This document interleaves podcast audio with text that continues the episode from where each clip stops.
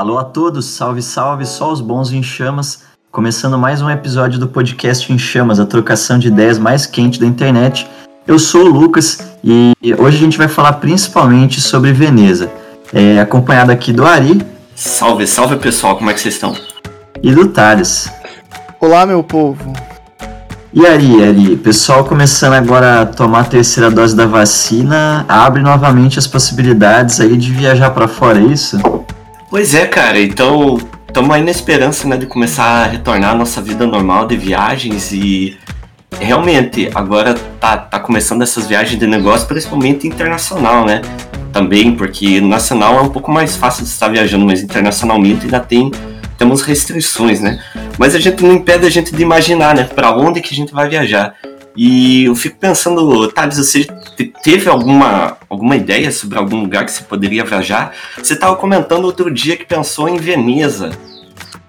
Olha que coincidência, não é mesmo? Olha lá, Thales, será? É, eu estava pensando em. É uma cidade que eu sempre quis conhecer, eu acho uma cidade muito bonita, histórica e tal. Só que hoje em dia nós temos duas polêmicas atuais. Uma em relação à restrição do turismo nessa cidade, e a outra também em relação a. Será que Veneza vai afundar e vai sumir um dia do mapa?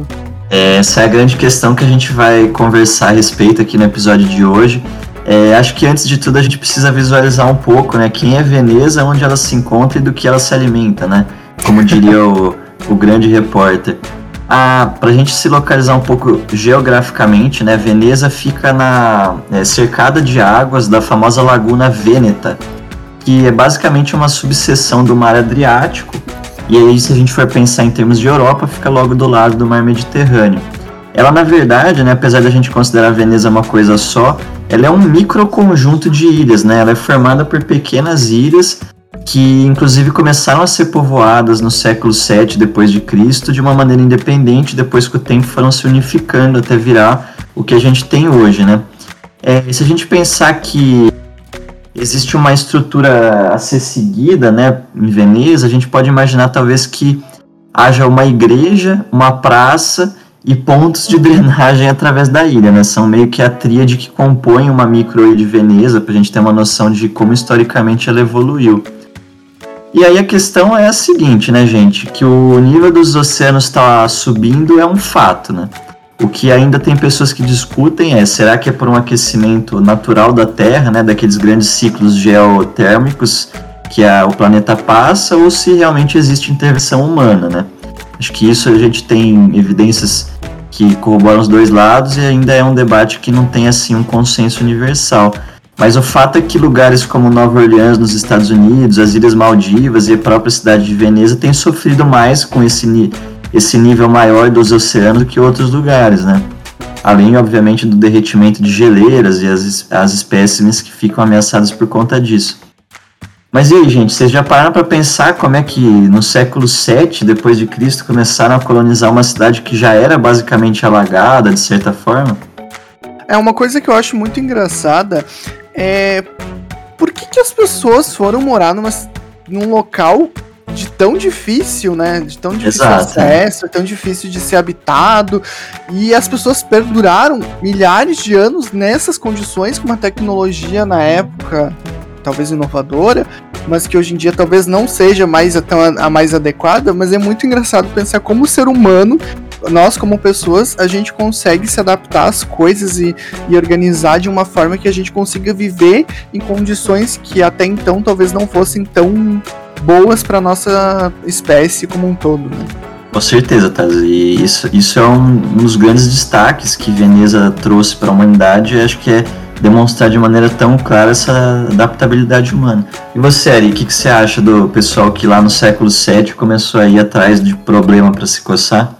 Cara, é, realmente, né? O ser humano tem, tem essa capacidade de habitar os, os, lugares mais inóspitos, né? Sim. Mas no caso de Veneza, eu fico me pensando que assim como outras cidades também se formaram, elas originalmente, né? Dado o período aí que ela foi, foi colonizada, é, não se tinha essa preocupação com a com um projeto Sim. de uma cidade, né? Então ela foi construindo como dava. Exato. E você agora que você está num, na modernidade, você não pode mais simplesmente retirar a cidade de lá para estar tá fazendo ali um, um projeto de saneamento, de escoamento de água, de fundações para evitar esses problemas que estão acontecendo, né? Sim. Então você tem que ir fazendo essas, essas mudanças enquanto o povo está ali vivendo. Então acho que isso torna tudo muito, muito mais difícil. E Perfeito. é isso aí. É, não, com certeza.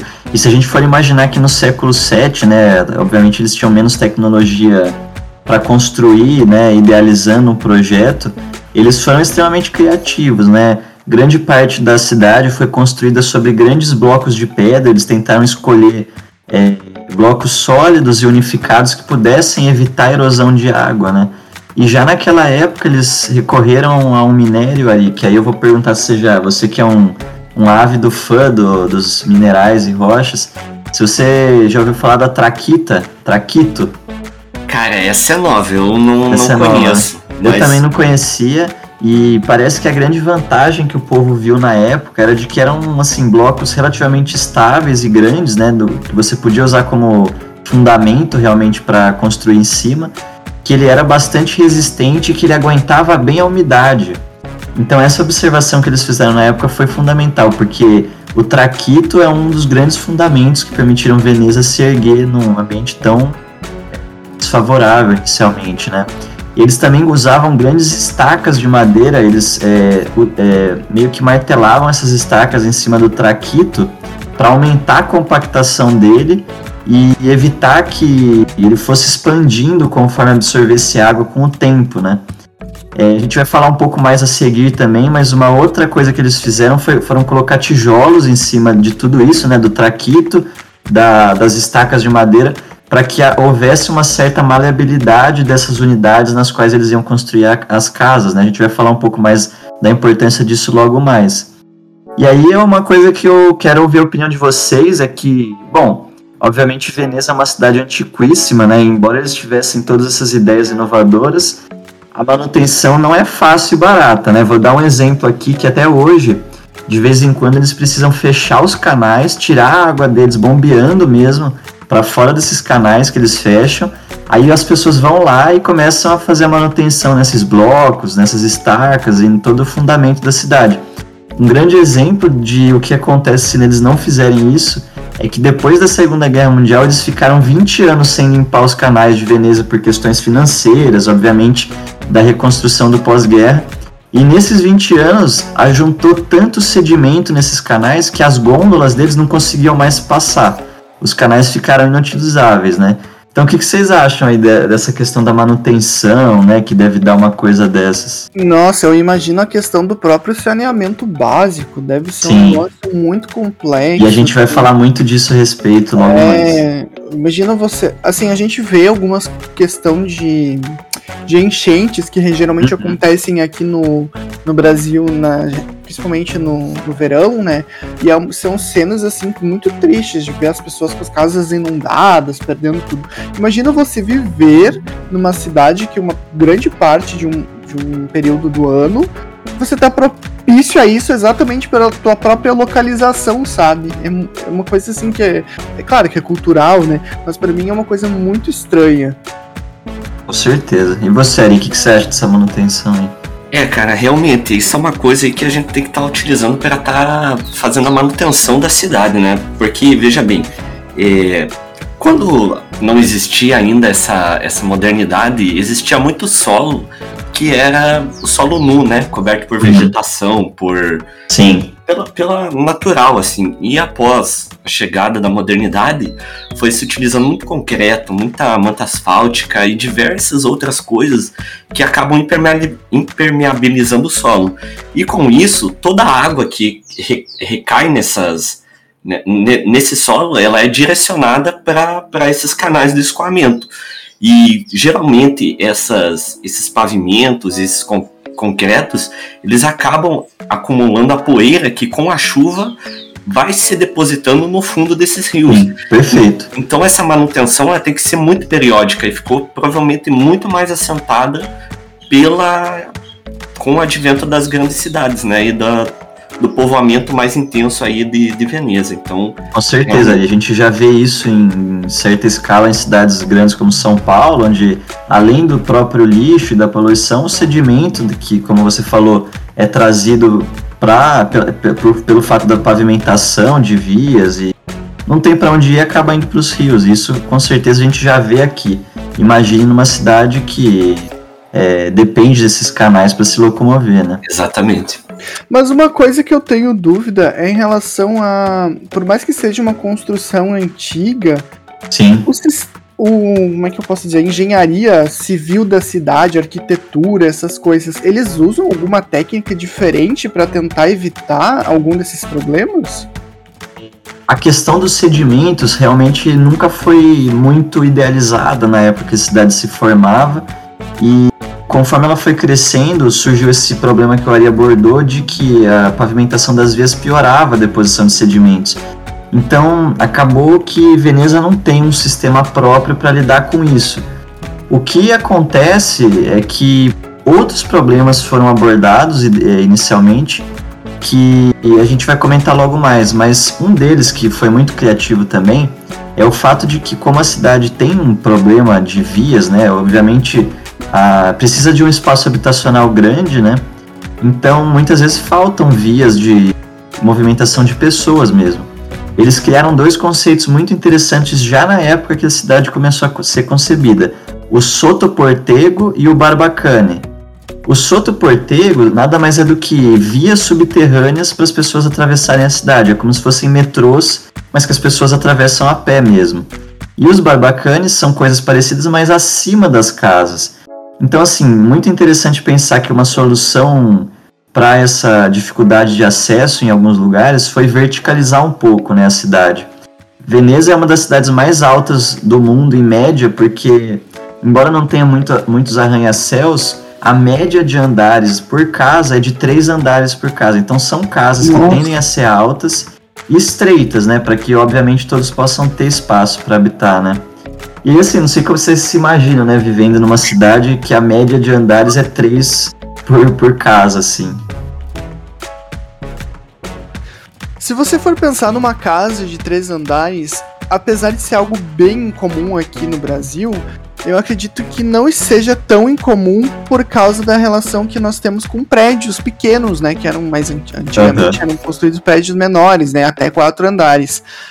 Mas eu acho que viver em, em ambientes assim mais, uh, como é que fala, altos e com menor espaço, né, com menor área, deve ser uh, algo que eles acabaram se acostumando e talvez isso tenha auxiliado a, a cidade a crescer em relação ao número de habitantes com os anos, né?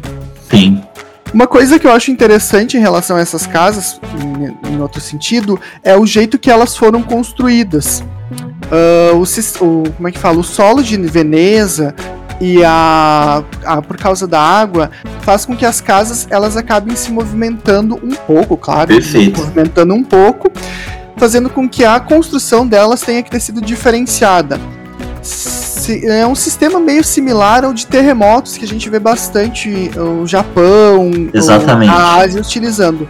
Mas é claro que é algo mais, uh, mais simples, né? Porque foi rústico, muitos... Né? É, rústico, exatamente, rústico. Basicamente, as paredes das casas, elas são inclinadas para dentro para evitar que o piso ele acabe se quebrando, se rompendo e etc, fazendo com que a, a, que a casa ela consiga se movimentar com o próprio movimento das águas e acabe não tendo danificação na sua estrutura, né? É, perfeito. Acho que isso é uma das coisas mais curiosas o fato de que eles perceberam a importância disso já naquela época. Mas né? eles devem ter visto em pouco tempo aparecimento de rachaduras e qualquer coisa é. assim, quebras, né? Ou enfim, que acabavam afetando a própria estrutura das casas. Perfeito. Outra coisa legal é que também diferente que era antigamente aqui no Brasil, né? Que hoje não é mais, que os telhados lá, pelo menos na maioria das casas, são feitos de madeira para que também que suporte essa flexibilidade, que tenha essa traga, essa flexibilidade que as paredes uh, também têm. É, outra, outra, outra questão interessante para a gente tratar é que como, além da construção des, dessas casas, né, que elas foram é, aí feitas em nos séculos passados, né? Provavelmente ainda não, não, existia, provavelmente não, com certeza não existia problemas que existem hoje, né? Como por exemplo passar fiação de internet, passar fiação de eletricidade, até mesmo o sistema de esgoto e o sistema pluvial da cidade eram inexistentes no caso de energia e de internet, mas no caso de de esgoto existia um, um, sistema precário, né? Interessante é pensar como é que esse, esse sistema ele foi adaptado para a vida moderna, né? Sendo que provavelmente além da, da própria quantidade de pessoas que vive aumentou na cidade, as exigências com com eletricidade e com o flu próprio fluxo de água é, aumentou proporcionalmente, né? Então como é que será que eles pegaram e retiraram toda aquela aquela é, estrutura mais antiga e repuseram uma estrutura totalmente nova que pudesse contribuir para a demanda atual dessas, dessas mercadorias, né? É interessante isso, Lucas. Você tem alguma, alguma informação a respeito disso? Perfeito, Ari. Acho que é, o questionamento é super relevante. Veneza, afinal, é uma cidade moderna. Como toda cidade moderna, ela tem que se preocupar com a qualidade de vida dos seus habitantes nos dias de hoje. A grande sacada é que, da virada do século XIX para o século XX, Veneza passou por uma grande reforma em nível urbano completo é, no que diz respeito àquela fundação que a gente discutia há um tempo, aqueles grandes blocos de pedra que foram concebidos como uma fundação e, de certa forma, como uma proteção para as casas contra a água, eles foram reabordados por é, equipes de engenharia locais e nele foram passados cabos de fiação elétrica, telefone, mais posteriormente de internet. Então, assim, foram criados meio que microtúneis através dessas pedras que conectassem, de certa forma, as casas. E aí você pode perguntar se Veneza, na verdade, como a gente falou no começo, são microilhas, né? E tipo, não, não é tudo conectado de uma maneira só. Sim. Como que esses cabos passam de um lugar para o outro? A grande questão é que Veneza tem 438 pontes. E através dessas pontes, não só pessoas passam de um lugar para o outro, como esses cabos também. E é interessante pensar que até essa reforma, Veneza tinha bem menos pontes, na verdade. E aí, naquela época, o principal método de transporte ainda eram as gôndolas, aquelas que a gente vê nos cartões postais e vídeos de Veneza. Hoje, graças a esse maior número de pontes, as pessoas se locomovem mais através de veículos e bicicleta ou até mesmo a pé, e as gôndolas, obviamente, ainda têm alguma utilidade mesmo para os moradores locais, mas se tornou algo cada vez mais turístico, porque, obviamente, é menos prático e menos confiável do que você poder ir para onde você precisa ir. E essas pontes, algumas delas até têm dificuldade de manutenção, já teve vários episódios de pedras desprendendo, das pontes e caindo na cabeça de pessoas que estavam passando de gôndola. Então, assim, é, uma, é mais um desafio da manutenção local, né? Imagina um turista, deve ter ficado muito feliz, é. tá lá andando de gôndola, tirando suas fotos e levar uma pedrada na cabeça. Exato, pra ficar esperto, né? e aí outra questão, né, Thales, que a gente pode levantar a respeito de Veneza é o esgoto, né? Não sei o que, que você pensa, será que é fácil o esgoto lá em Veneza? Eu fico pensando na questão. A questão de saneamento básico ela é muito complexa Sim. A, a, nossa realidade, infelizmente, é que muita gente não tem isso, né? Infelizmente. Exato. Penso num, num, pensando num sistema de Veneza, deve ser algo bem diferente. Então, eu Exato. imagino que não deve ser algo muito atual, não deve ser é. uma tecnologia. E eu não sei como é que é a questão de doenças, porque eu imagino que de tanta umidade que tem lá, a proliferação de micro-organismos, como fungos e bactérias, deve ser altíssima. Exatamente. Então, a questão de, de próprias doenças com, de, causadas por micro-organismos, como doenças uh, leptospirose e outras coisas, Sim. deve ser um, um problema para a cidade, né? Até pouco tempo atrás era uma das cidades do mundo com maior taxa de leptospira, o, o, a bactéria que causa leptospirose. Por quê? Porque, como você falou muito bem, o sistema de esgoto da cidade não é muito modernizado. Se eles conseguiram recuperar um pouco do atraso, né, fazendo essa reforma na estrutura que permitiu a passagem de fiação elétrica e telefone, por exemplo, o esgoto é mais difícil de ser abordado. A cidade foi concebida com sistemas de canaletas dentro dessas fundações de pedra. Então, aquilo que sai né, da, das casas dos venezianos são levados através do subterrâneo por essas canaletas para alguns sistemas de poços principais que eles chamam. E esses poços, por incrível que pareça, são quase ao ar livre, são realmente assim aglomerados de dejetos que fluem desses, dessas canaletas subterrâneas. E, e assim, Veneza se enche e esvazia de água em dois momentos do dia, que é basicamente com o aumento da maré à noite e com a queda da maré na manhã. E através desses dois momentos eles têm meio que a grande descarga urbana, talvez possamos chamar assim, onde Nossa, esses dejetos são esvaziados com algum mínimo tratamento para evitar uma poluição mais grosseira direto no mar, né? E obviamente isso é bem arcaico e gera muitos problemas. Se a gente pensar que no passado Veneza tinha 10 enchentes graves que a gente fala por ano, com o aumento dos oceanos hoje já está em 60 por ano.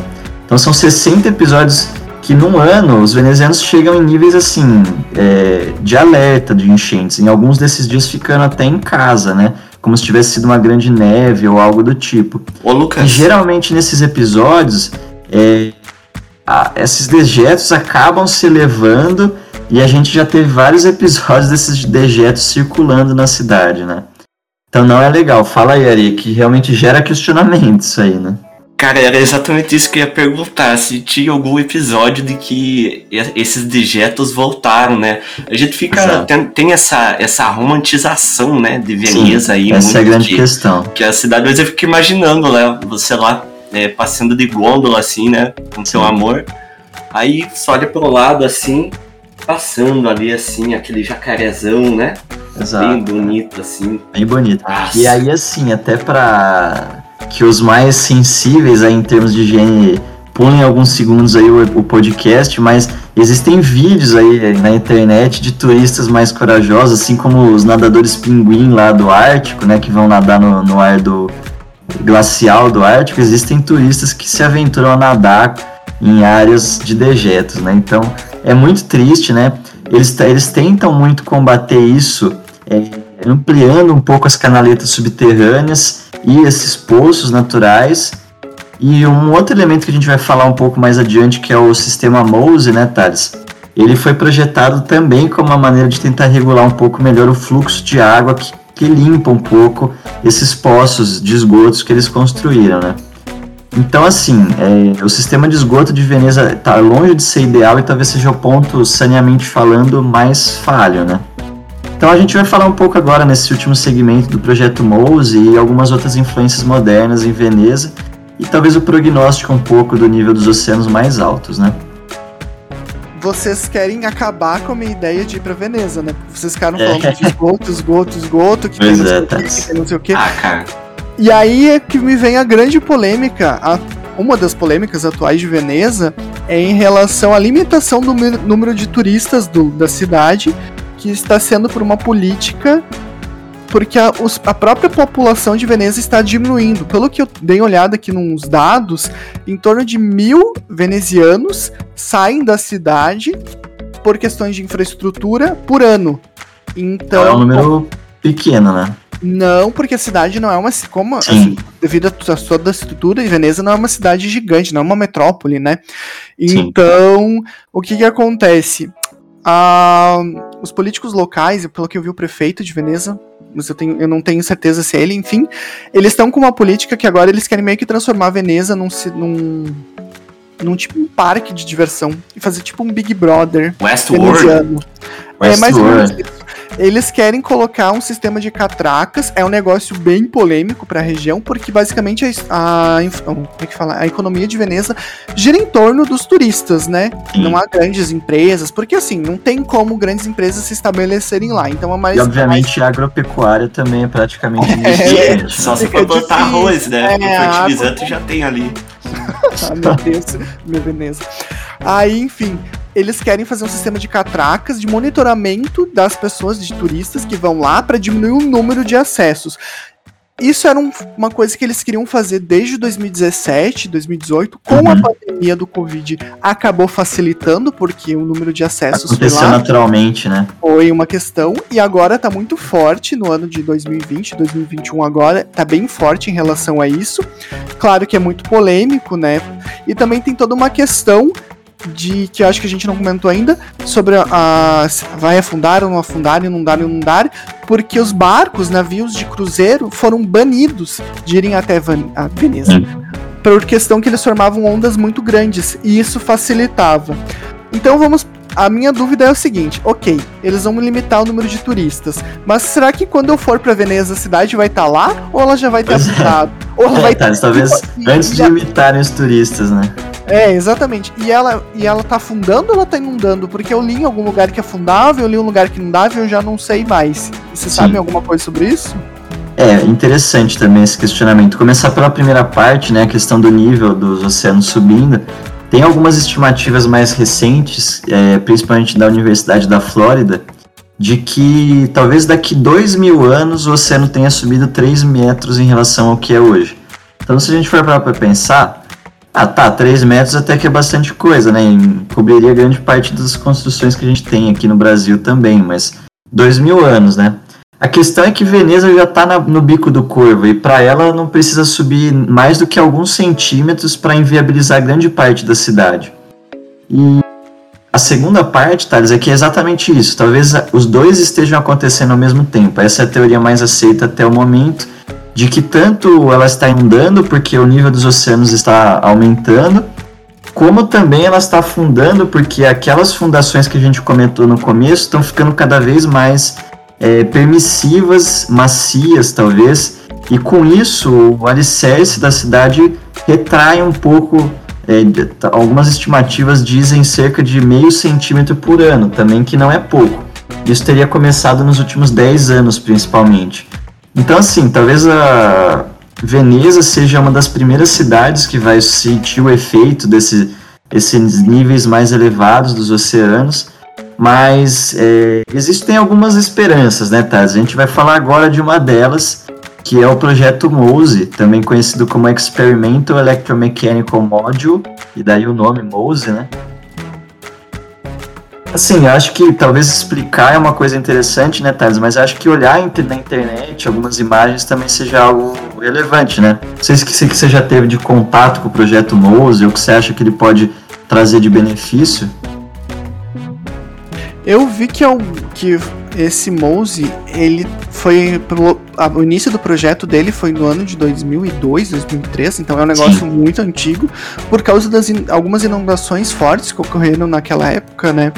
Uhum. E eu vi que ele até o, até o ano passado, desculpa, ele não tinha sido utilizado ainda. Sim. A partir do ano é. passado, porque também teve ah, algumas enchentes ah, muito fortes no, na segundo semestre do ano passado, de 2020, Sim.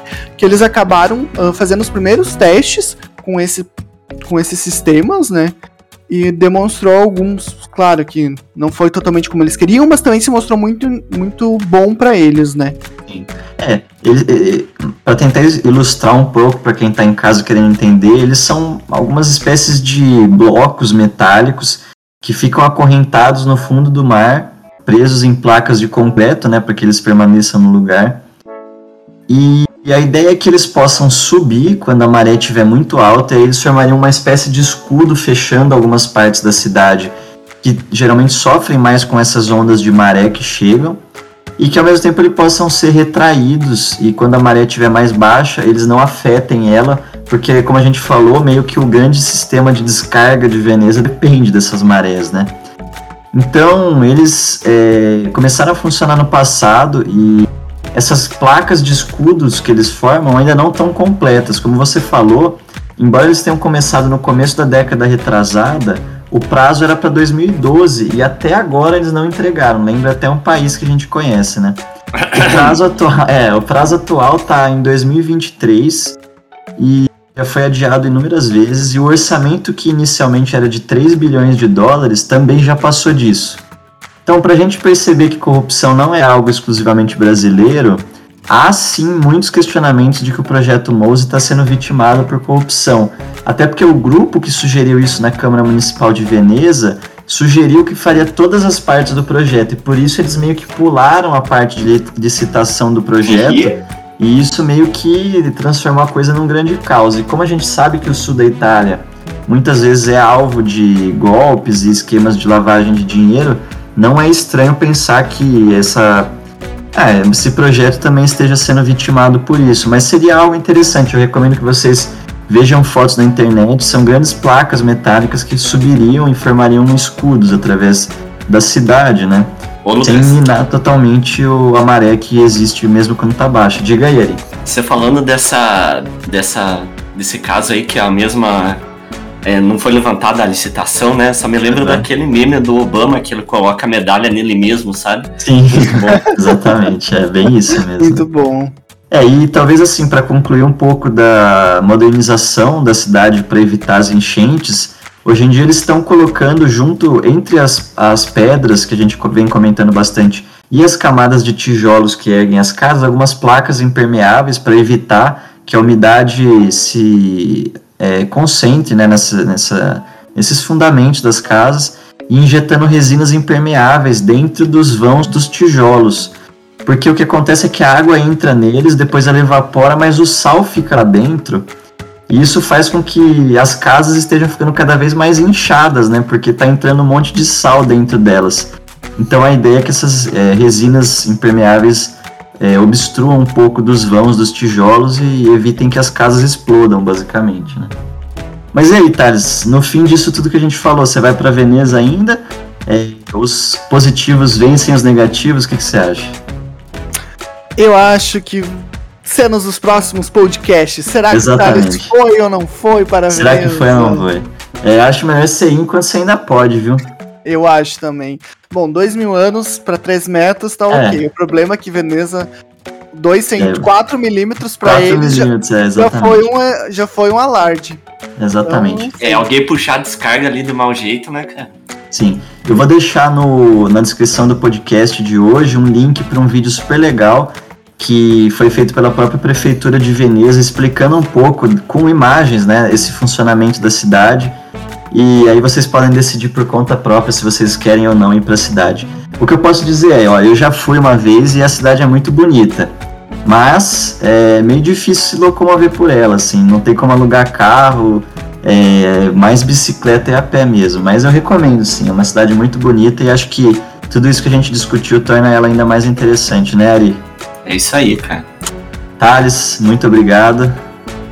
Obrigado você. Pessoal, não se esqueçam de se inscrever no nosso podcast para saber se eu fui ou não fui para Veneza, que eu acho é que é uma aí. coisa que vocês vão querer saber é muito. É verdade. É isso aí. E a gente deve criar também um Instagram pro podcast. Se vocês tiverem sugestões é, de melhora e de temas futuros, não deixem de se seguir lá o Instagram nosso e deixar nos comentários é, o que, que vocês querem ver aí nos próximos episódios. Muito obrigado a todos, valeu e só os bons em chamas. Valeu, Tchau. falou!